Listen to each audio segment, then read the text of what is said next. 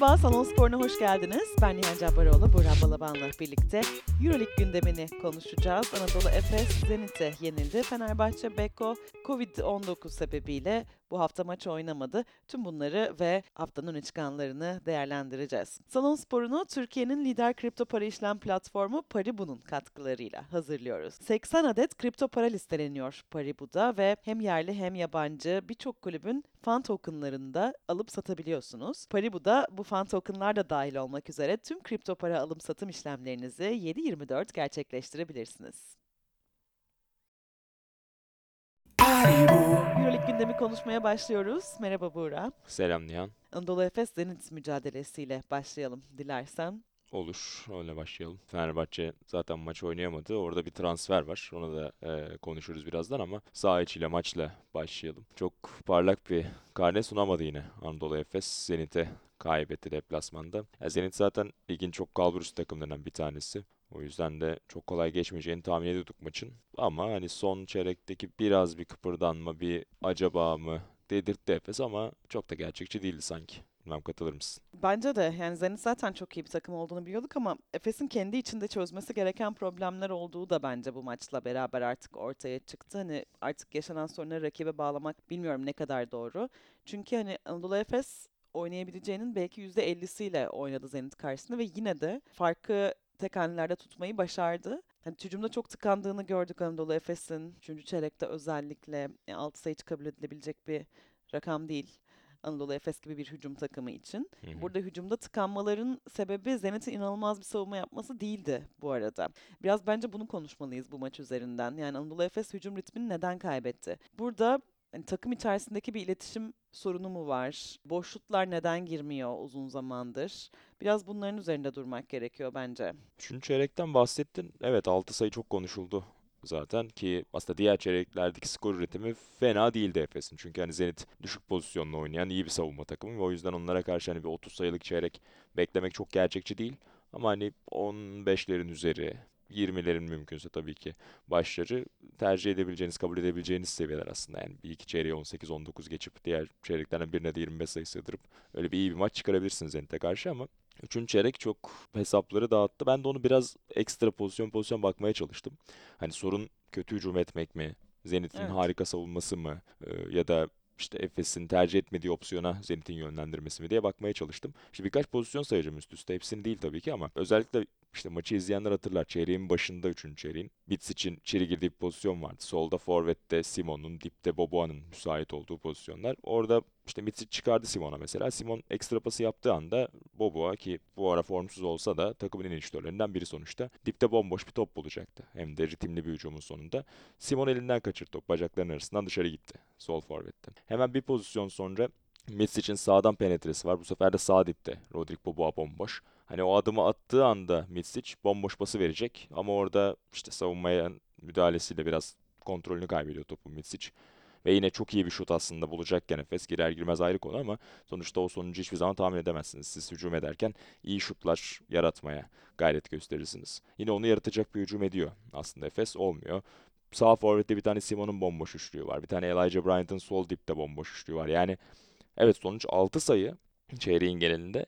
Ama baktığında pozisyon ve müsait pozisyon üretilebildi mi? İyi şutlar hazırlanabildi mi? Ya evet işte Elijah ve Simon'un pozisyonlarından ya da ramak kalıyor hani. Hı hı. Bir ufak bir odak eksikliği mi? Yoksa hani tam adını koyamıyorum açıkçası ama anlatmaya çalıştığım şu ez cümle. Yani berbat hücum ederek üretilen 6 sayı değil aslında. Çok Evet. minik farklarla aslında çok daha rahat yine sizin 15'leri 16'ları görebileceğiniz bir çeyrekken bambaşka bir yere gitti 3. çeyrek. Evet. Bu kadar düşük şut yüzdesi neye bağlanmalı? Ben de tamamen açıklayamıyorum. Şimdi şöyle bir şimdi şöyle bir Anadolu Efes'in son maçlarına baktığımız zaman Kazan maçında %28.6 ile üçlük atmış hı. Anadolu Efes. Tamam yine mükemmel değil ama biraz daha kabul edilebilir bir oran ama bu maçı kaybetmişti Anadolu Efes. Sonra Panathinaikos maçında %25, daha sonra Barcelona maçında %19.2 ve şimdi %16. Aslında bu bir süredir devam eden bir şut sorunu haline geldi Anadolu Efes'te. Biraz kronikleşti. Bunun üstesinden nasıl gelinecek e, bilmiyorum. Bu Anadolu Efes'in sezon yüzdesini de çok düşürdü. Şu anda %33 ile Euroleague'de 15. sırada Anadolu Efes üçlük yüzdesinde. Fakat denenen yani şut denemesinde, üçlük Hı. denemesinde üçüncü sırada Anadolu Efes Euroleague'de. Bundan neyi çıkarmalıyız diye soracak olursan Anadolu Efes durduk yere sürekli üçlük denemiyor aslında. Boş şutları da buluyor. Yani en azından bu maçta bunu gördük. Hani sadece el üstü çok zor üçlükler denemiyor Anadolu Efes. Pozisyonları buluyor ama onu sayıya dönüştürme konusunda bir sıkıntı çekiyor. Yani bu bu birkaç maçtır artık bir sorun haline geldi Anadolu Efes'te. Evet. Sen söyledin. Lig ortalaması %30'ların ortası gibi kabul edilebilir yani 3 sayı isabet oranı olarak. Hani %33, 34, 35 bunlar ortalama sayılabilir e, bir takım için. Efes'in hayali tabii ki %40'lara yaklaşmaktır. Merkez büyüleyen döneminde Efes %40'ların başında attığı birçok e, maç hatırlıyoruz 3 sayı yüzdesi olarak.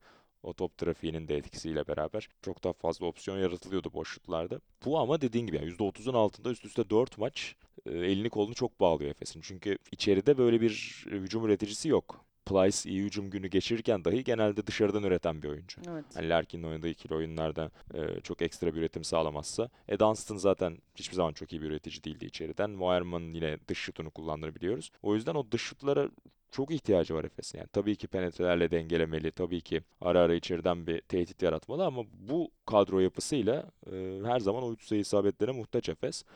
Ama burada bulamadı. Bir diğer istatistik vereyim. Efes nereden üretebilirdi ki bunu birkaç sezondur çok iyi yapıyor Efes. Çizgiye çok fazla geliyor. Özellikle şut ritminin olmadığı günlerde bunu çok iyi yapıyorlardı penetrelerle. Ama bu maç o tarafta da yani Zenit de iyi iş çıkardı biraz. Çok fazla çizgiye getirmedi Efes'i. Bir yandan tabii ki Larkin'in olmamasının doğal bir Evet. etkisi. Onu saymak lazım. Çünkü çizgiye en fazla gelen oyuncusu Shane Larkin o süratiyle beraber. Hep o temasları alan bir oyuncu. Ve bu sezon Euroleague'deki maçlara baktığımızda çizgiye gelme oranının en düşük olduğu maçı oynadı Efes. Yani kaç tane servis atış atıyorsunuz, kaç tane sadece isabet deniyorsunuz. Onları oranladığınızda en düşük maçı oynadı Efes ki lig genelindeki averaja baktığımda, ortalamalara baktığımda Barcelona'nın ardından bu oranı en yüksek takım Efes. Sezon genelinde de hep burada güçlüdür yani çizgiden o kolay sayıları alır Efes. Burada onu da hiç alamadı. Zenit hiç vermedi onları opsiyon olarak. Bir diğer aslında güçlü karnı Efes'in top kayıplarını sınırlayabilmesi. Yani iyi oynadığında o top kayıplarını sınırlar Efes. Çünkü Barcelona gibi sürekli pas yapmaya ihtiyacı olan bir hücum yapısı yok. Kısaların genelde penetre üzerinden ya da tek pas üzerinden şut denediği çok fazla aksiyonu var. Ee, o yüzden de lig genelinde mesela Monaco ile beraber ki onlar da yine James olsun, Bacon olsun birebir izolasyon çok oynayan bir takım. Bunlar birbirini etkiliyor. Ee, onlar mesela bu sezon en az e, top kaybı oranına sahip takım. Efes de ikinci. Ama bu maçta çok fazla top kaybı yaptı Efes. Özellikle Mitsic'in 7 top kaybı tabii. Burada belirleyici oldu. Ve toplamda da 14 top kaybetti Efes. Buna karşılık sadece 15 asist yapabildi. Evet. Asist top kaybı oranı da yine hücum verimliliğini ölçerken önemli bir göstergedir. Epey düşük. Bu sezonki en kötü 3-4 maçından biri sayılara baktığımızda Efes için. Tüm bunlar birleşince de ne olacak zaten hani yani ne kadar yani bu kadar e, her şey kötü giderken nasıl üreteceksin? Çok fazla bir opsiyon bırakmıyor. Biraz Misic'den bahsedelim o zaman. Hı hı. Misic istatistiklerine baktığımız zaman 22 sayı, 37 dakika oynadı Hı hı. Misic. Fakat 7 top kaybı yaptı. Sadece 3 asist üretti. Seni çok etkilemedi galiba. Beni çok etkilemedi açıkçası. Ya Misic'in şahsi asist top kaybı oranı 3'e 7. O da Burada- felaket tabii. E tabii. O da çok kötü. Ve yine Misic hani hücum ya maçın başından itibaren yine böyle hücumu birazcık daha yönlendirmesini beklediğimiz bir oyuncu ama daha çok o atmayı bir an önce atıp sayı üretmeyi istiyor şu aşamada. Bunu daha önce de konuşmuştuk. Bu maçta da aynısını yaptı. Onun da böyle bir kendine bir güncelleme yapmasını bekliyorum ben açıkçası. Biraz özüne dönmesi gerekiyor Misic'in de takıma daha faydalı bir oyuncu olabilmesi için. Burada Larkin de yokken herhalde yani o skoru taşımalıyım dedi. Biraz o geçen yılki Apolet'in de etkisi olabilir. Yani takım Evet. sorun yaşıyorsa, takım krizdeyse hani ben çözmeliyim. Hani bu takım lideri benim mi hissediyor Misic. Bazen de bunu tabii ki çok iyi yapıyor. Ama bu sezon birçok maçta gördüğümüz gibi de bazen bu sanki daha kolay opsiyonları kaçırmasına Efes hücumunun sebep oluyor.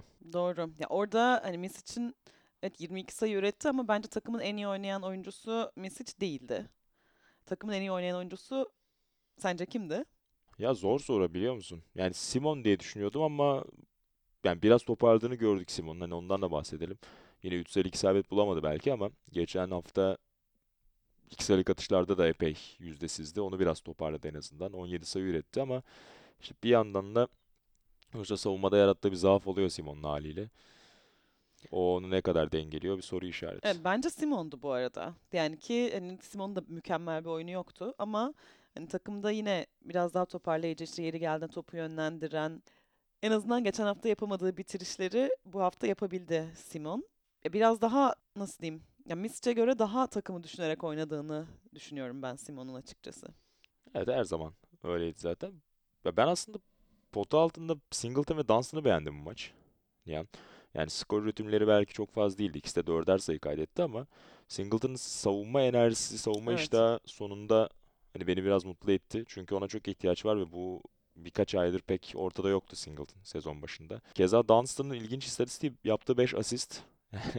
O e, sağ görüşüne sahip bir oyuncu ama, ama bazen el hakimiyeti e, çok kolay olmayabiliyor uzunlar için. Dunstan da e, işte elinden kaçırdığı birçok top hatırlıyoruz böyle ileri geldiğinde, baskı geldiğinde Evet ama takımın burada en çok asist üreten oyuncusunun Dansın olmasından İronik. takımda bazı şeylerin evet yolunda gitmediğini anlayabiliriz. evet ironik.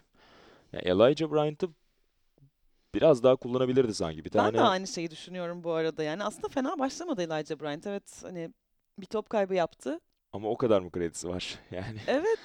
Evet, yani tabii çok basit bir top kaybıydı o. Geçiş hücumunda KFS çok çok çok zor geçiş hücumu bulabildi Zenit'e karşı. Ee, öyle tür kolay sayıları geçiş hücumda çok vermiyor Zenit. Bir tane hızlı hücum yakaladı Efes. Orada işte Elijah Bryant pası verirken denk yani hızını koruyamadı ve pozisyon alan Jordan Lloyd'a çarptı. Hücum faul kararı çıktı. Orada biraz herhalde sinirlendi hoca. Ama yani Larkin yokken işte Boboa'nın şutları girmiyorken orada sanki biraz daha fazla Bence de. kullanmaya ihtiyaç vardı Elijah Bryant'a. Yani çok iyi oynadığı için demiyorum ama sanki denemeye değerdi. Ben de katılıyorum. Burhan Tuncer, Erten Gazi formülünü de bir denedi Ergin Ataman Tek ama iyi. o da olmadı. Orada da Buğra'nın kaybettiği bir top oldu. Sonra bir daha göremedik zaten. Evet iyice daralıyorsunuz onları da kullanmayınca. Hani ilk başında sezonun hatırlıyorsun arada böyle Erten'i falan kullandığı oluyordu hocanın. 8-10 dakikalar da olsa en azından bir enerji katıyordu.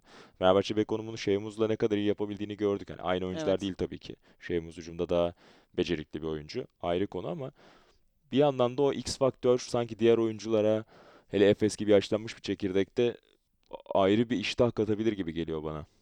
Sezon başında yani özellikle eksikken tabii ki Larkin varken diğer oyuncuların hepsi iyiyken Evet. dakika kalmayacak Euroleague'de gerçekçi olalım Erden ama bu tür işler yolunda gitmiyorken arada bir 5-6 dakikalık hani o kıvılcımları sanki arayabilir Ergin Ataman. Yani ne kadar kötü şut atabilir anladın mı? %16 ile üçlük atıyorsunuz zaten. Yani. Erden de o kadar atar hani en kötü. Doğru. Ergin Ataman da Anadolu Efes'in şut yüzdesinden tabii ki hiç memnun değil ve maç sonunda bu yüzdeler üçüncülük basketbol düzeyi diye bahsetmiş. Nasıl bir düzenlemeye gidecek hep beraber göreceğiz bunun üzerine. Geçen hafta da yani Larkin'in durumu çok iyi görünmüyor demişti maçtan sonra. Evet. Hani burada zaten oynamadı Larkin ama daha ne kadar süre uzak kalacak? Hani öyle bir kurtarıcı peleriniyle gelip alıp uçuracak seviyede değil gibi Larkin. Tamam hani iyi maçlar oynadı bu sezon ama özellikle bu sakatlığın da ciddi hani koç ciddi diyorsa hani biraz daha maç kaçırmasını bekliyor olabilir. Biraz daha içeriden çözüme ihtiyacı var Er- Ergin Ataman'ın ve koç ekibinin bana kalırsa. Devam edecekse diyorsun Larkin'in sakatlığı. Evet evet yani farklı bir oyun tarzı ya birinin rolü büyüyecek. Ya çünkü bu basketbol oynarken hani hem Larkin hem Messi için iki tane çok iyi üreticinin Evet. omuzlarına yüklenmeye hazır bir hücum sistemi aslında yani skor olarak onlardan en az işte ikisinin toplamının böyle bir 40 sayıları bulduğu bir hayal kuruyorsun. Larkin yokken için üzerine ne kadar yük binecek, onu kim destekleyecek beraber göreceğiz. Önümüzdeki hafta çift maç haftası. Çarşamba günü Ceska deplasmanına gidiyor Efes. E, Cuma günü içe, içeride Azvel'le oynayacak. Ceska deplasmanı dedik istiyorsan onunla bağlayalım. Çünkü Unix Kazan'a karşı çok önemli bir maç kazandı. Evet. Ceska Moskova bu hafta. Sadece maçı mı kazandı yoksa oyuncularından birini mi kazandı? Ama işte o oyunculardan biri ne kadar kazanılabilir bir oyuncu uzun vadede Alexei Şved soru 27 işareti. sayı attı ve CSK Unix kazanı yendi. İstatistiklerine devam etmek ister misin Şved'in? Ve tam da Alexey Şved'e yakışacak şekilde 27 sayının yanında 0 asist yaptı. Ee, bizi Himki gönüllerine götürdü Alexey Şved. Ee, ama ya maçı izlerken şeye dikkat ettim. İşte CSKA hep önde kazan yakalamaya çalışıyor son çeyrek ama bir kırılma anı var. Yine işte sol forvette Will Clyburn'un çok zor bir üçlüğü var. El üstü. Yayın bir adım gerisinden. Hani maçı aslında koparan üçlük o oldu diyebiliriz. Hani maçı tamam şöyle çok iyi oynadı ama hani maç sonunda o topu yine Clyburn'da görmek biraz bir tebessüm ettirdi bana. Hani bu kadar iyi oynamışken Şivet yine de ya maç sonunda çok güvenmedi yine. Koç Itoudis o da hani iyi tanıdığını gösteriyor bence Alexey Şivet'i. Milutinov da yine mükemmel oynamış. 17 sayı. Evet evet. Bir de dur rebound'u da söyleyeceğim. 7. 7 mi? 17 sayı, 7 rebound. Unix işte John Brown'u ara ara 5'e çekip kısa beşlerle birçok takıma sorun yarattı gördük. Ama Milutinov tabii biraz istisna yani çok çok güçlü, çok maharetli pota altında. O yüzden ortalama bir uzun kadar idare edemeyebiliyorsunuz John Brown'la orayı. Burada da gördük yani son bir ayın en iyi oyuncularından biriydi Euroleague'de John Brown ama bu maçta pek etki gösteremedi. Tonya Cekiri işte 20 dakikalar civarında parkede kaldı. Biraz hani Milutinov'a karşı ayakta kaldı Cekiri belki fiziksel olarak ama tabii kalite olarak çok daha başka bir noktada Milutinov. Yani bu kadar baskın bir 5 numarası olmayan rakiplere karşı John Brown'un 5 oynadığı o hareketli aktif 5'i Unix kazanı çok fazla sorun yaratıyor ki gördük zaten. Ee, Ceska bu avantajını iyi kullandı Milutinov'la beraber. Başkan Vatutin'in bir açıklaması var. Evet hafta içi yine işte Rus basınında e, ara ara yazıyor böyle blok tutuyor e, Vatutin. Orada da yine hala bir bir numara point guard ihtiyacı olduk, olduğundan bahsetmiş takımdaki. Zaten bunu hiç saklamadı sene başından beri Evet. konuşurken. Ama hala hani bir arayışları olduğunu söyledi. Sene başında işte Pengos çok konuşulmuştu. Onu son ana kadar bekledik dedi. Hani hayalimizdeki şey oydu hani Pengos'un yöneteceği bir takımda dedi. Hani hata mı yaptık? Belki dedi. Pengos işte NBA'yi tercih etti sonrasında Cleveland'dan kontrat aldı. Ee, o döner mi diye de beklediler sezon içerisinde ama şu an görünen kalacağı yönünde. Bir yandan da pazar çok dar. Yani kimi bulacaklar? Hani Evet. geçen sene Efe Lundberg'le bir piyango çıktı aslında. Gayet iyi idare etti e, orayı Efe Lundberg. Ama bu sezon da o hani çok uçup kaçmıyor. O yüzden de oraya bir lider garda ihtiyacımız var diyor Vatutin. Bakalım nereden bulacaklar, kimi ikna edecekler. Transfer demişken de oradan Fenerbahçe'ye bağlayalım arzu edersen. Hı. E, Markel Starks'ı açıkladı Fenerbahçe. Tecrübeli bir oyuncu. İşte Bosna'da Igokia'da oynuyordu. ABA liginde. Bir sürede beklediler Starks'ı okuduğumuz kadarıyla. Çünkü Basketbol Şampiyonlar Ligi'nde devam ediyordu. e, Starks'ın önceki kulübü. Onlar playoff'larda eleyin, elenince play-in'de daha doğrusu. Starks'a izin çıkmış. Hani biraz sakatlıklar devam ederken sanki o rotasyon eksikliğinde kısa pozisyonunda top yönlendirici olarak bir ek olacak Starks. İşte 12.7 sayı, 6.8 asist ortalamaları var bu sezon. İlk defa Euroleague sahnesinde olacak. Çok büyük bir etki ben beklemiyorum açıkçası ama çok eksik Fenerbahçe Beko'da bir yandan. Evet. Ee, o yüzden illa bir ekleme aranıyordu. Birkaç kişi oyuncuya gidildi. Kulüp genelde ikna edilememiş. Ee, sezon içerisinde çok tabii bırakmak istemiyor. Hali hazırda iyi oyuncuların takımlar çok fazla buyout istenmiş. Hal böyleyken e, çözüm Starks'ta bulundu. Bakalım. Ya ben hani De döndükten sonra rotasyonda çok acayip bir yeri olur mu? Ee, bilmiyorum açıkçası onu göreceğiz. Şeyhmuz da bu kadar iyi oynuyorken hani geçen hafta da konuştuk. Yani onun dakikalarından yemez umarım diye e, bitireyim. Benim transferde en önemli beklentim o. Yani Şeyhmuz Azer'in dakikalarından yememesi. e, Markel Sachs daha önce 2017-2018 sezonunda Yalova Belediyesi'nde de oynamış. Hmm. Yani çok hani journeyman denir ya. Türkiye birinci liginde ve asist lideri olmuş 2018 yılında. De ya bu sezon da zaten asist rakamları gayet iyi. Ama bunların hani üst seviyeye ne kadar taşındığı e, hep bir soru işareti olmuştur. O yüzden görmeden net Tabii yorum ki. yapmak çok kolay gelmiyor bana. Fenerbahçe Beko da bu hafta Makabi'ye gidemedi. İşte Covid'den dolayı çok fazla eksik oldu. E, ve zaten 8 oyuncunuz yoksa maça çıkamıyorsunuz. O maç erteleniyor bu sezon kurallar gereği. Fenerbahçe de bu yüzden bu talepte bulundu. Şimdi önümüzdeki hafta çift maç haftası ama hafta sonuyla başlamak lazım sanki mesaiye. Çünkü e, Efes Fenerbahçe maçı var pazar günü. E, tabii Fenerbahçe çıkabilecek mi? Yani yeterince oyuncu olacak mı onu da göreceğiz ama e, şu anki görünen takvim o. Sonrasında çift maç haftası Salı günü Azvel e, gelecek Ataşehir'e. Perşembe günü ise Milano deplasmana gidecek Fenerbahçe Beko. Bir yandan eksikler varken Evet, Henry'nin zor bir durumunu hafta bekliyor gerçekten Fenerbahçe'yi de. Evet ve işin garibi bir sonraki hafta da aslında çift maç haftası gibi olacak Fenerbahçe'ye. Çünkü ertelenen Real Madrid maçı 8 Şubat'ta oynanacak. Hani epey yoğun bir böyle 3 günde bir maç, 3 günde bir maç. Ee, bir 20 günlük tempo var. Kolaylıklar dileyelim. Evet. Fenerbahçe Beko'ya. Haftanın maçına geçelim. Monaco Real Madrid 2 uzatmaya giden maçın sonunda Real Madrid kazanmayı başardı. Yani Real Madrid'in uzunları şu anda adaletsiz bir hal aldı artık. Yani bu ben şey demek istiyorum. Caster Semenya 1500 metrede o kadar baskındı ki rakiplerine karşı bu adaletsiz diye kadıncağızı birçok bahane bulup yarışmadan uzaklaştırdılar. Real Madrid'in uzunları için de benzer bir şey geçerli. Yani Tavares öyle bir noktada ki şu an hani bütün basketbolculardan biraz daha farklı bir fiziği ve farklı bir performansı var. Adil mi? Hem Poirier hem Tavares Real Madrid'de. Ya bu maç özelinde beni Poirier mesela daha da etkiledi. Ama Tavares'i tabii şundan söylüyorum. Ee, ilk uzatmanın sonunda yani Monaco maçı bitirecekken hücum reboundunu alıp Evet Tavares ya. bitiriyor dediğin gibi ve maçı uzatıyor aslında Ve çok galibiyeti. kolay yapıyor böyle. Hemen atıyor. Evet evet. hani yani zorlanmıyor yani. liselilerle oynar gibi gerçekten bazen Tavares. Ama Poirier sadece 23 dakika oynadı ve 14 rebound Evet. aldı ya. Çok acayip. Acayip ya. Yani zaten Baskonya'da da rebound rakamları hep çok iyiydi NBA ilklerden önce Poirier'in. Çok büyük fark yaratıyor ya. Yani hiç defoları yok. Kim girerse girsin. Ki geçen hafta da bahsettim. Yani oraya Yabusele, Randolph gibi iki dinamik uzunla da oynayabilecek bir yapıları var. Yetmiyor Trey Tompkins devreye giriyor. Yine burada işte çok kısa sürede 9 sayı üretti. Lükse bak. Evet evet. Acayip Trey. Tompkins'i azıcık oynatayım. Evet evet ya. E işte uzatmada yanılmıyorsam ikinci uzatmada Jeff Taylor mesela yani maçın kırılma anları Jeff Taylor çıkıyor yani rotasyona baktığında 10. 11. oyuncu dersin. Gelip en kritik üçlüyü hiç gözü kapalı sokuyor Evet mesela. ya gerçekten hiç olacak iş değil. Real Madrid şu an Barcelona'yı geride bıraktı zaten. Liderliğe oturdu 18 galibiyetle. Ee, Orada tabii işte onların da soru işareti kısaları. Yani aşil topukları biraz orada. İşte Evet. Nigel Williams-Goss Covid oldu. O yüzden o oynamadı mesela. O eksilince bir anda işte rotasyonda Toma Hörtel'e çok bağımlı kalıyorsunuz. İşte biraz Alosen'den dakika almaya çalışıyorsunuz. Biraz yol. Ve Real Madrid demişken hani transfer dedik az önce Gabriel Deck geri döndü ya. Biraz da onu konuşalım. Evet. Yani da- geçen yıl playoff'lara doğru takımdan ayrılmıştı hatırlıyorsun tam Real serisi öncesinde.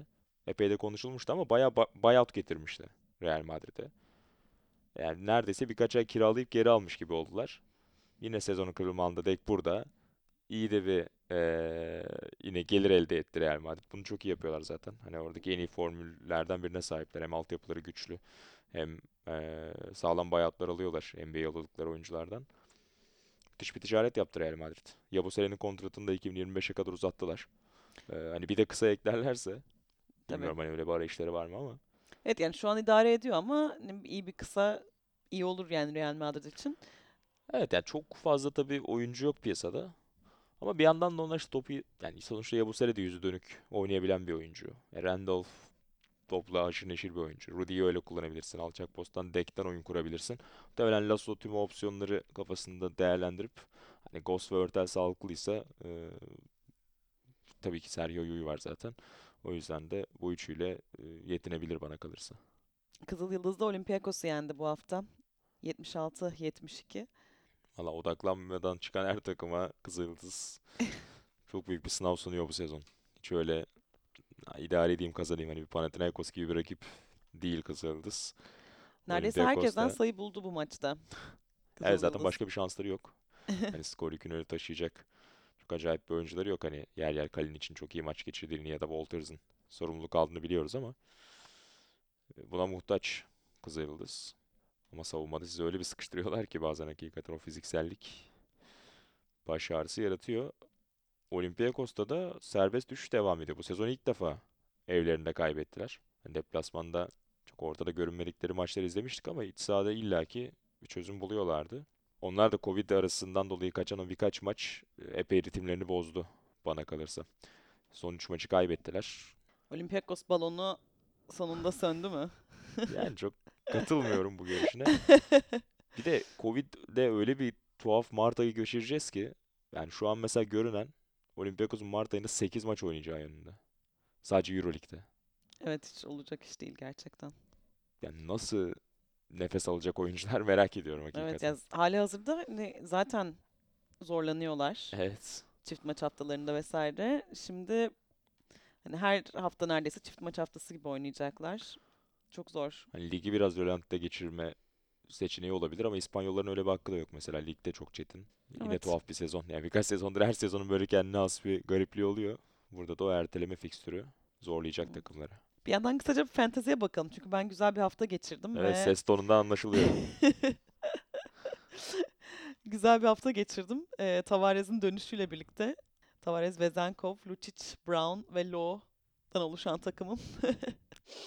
Gayet güzel bir puan yaptı. Sadece e, Sasha Obradovic'den biraz puan kaybettim. Ama o da uzatmaya gitti. Öyle farkla kaybetmedi. Evet, o yüzden çok da büyük bir kayıp yok. 19. haftadan itibaren yükselişim devam ediyor Ben patinajdayım ya. Ligi'nde. Ben Bu- Milutinov ve Lorenzo Brown'dan kat kaldım bu hafta ama John Brown ve Chris Jones tüketti bizi. 26. olmuşum ben bu hafta. Ben 40'lardayım. Senin bir tane daha takımın var bu arada. Mid Tevkif. O da Evet. 34. Sezon ortasında takım kuralım dedik ama yani daha mı iyi oldu? Hatalarımızdan ders almamışız. Bunu söyleyebilirim. Burada da yani Vesenkov, Yobusele bir şeyler getirdi ama Birinci olan da Professor I. Prof Soldiers V3 isimli bir takım. Bizim Özel. ligimizde. özel bir isim varmış. Hak Tebrik etmiş ediyorum. diyebiliriz ismiyle Hak etmiş. galibiyeti. Bak Misic, Brown, Lucic, Hezonya ve Poirier'den oluşuyor onun takımı da ve Jordan Mickey de 6. adam. Jordan Mickey de bu arada bayağı iyi bir hafta geçirdi Evet evet. Zenit'te. Sezon da iyi geçiyor Vicky. Tabii. Fantezi'de konuştuğumuza göre Paribu'nun sunduğu salon sporunu artık burada noktalayabiliriz. Önümüzdeki hafta görüşmek üzere. Hoşçakalın.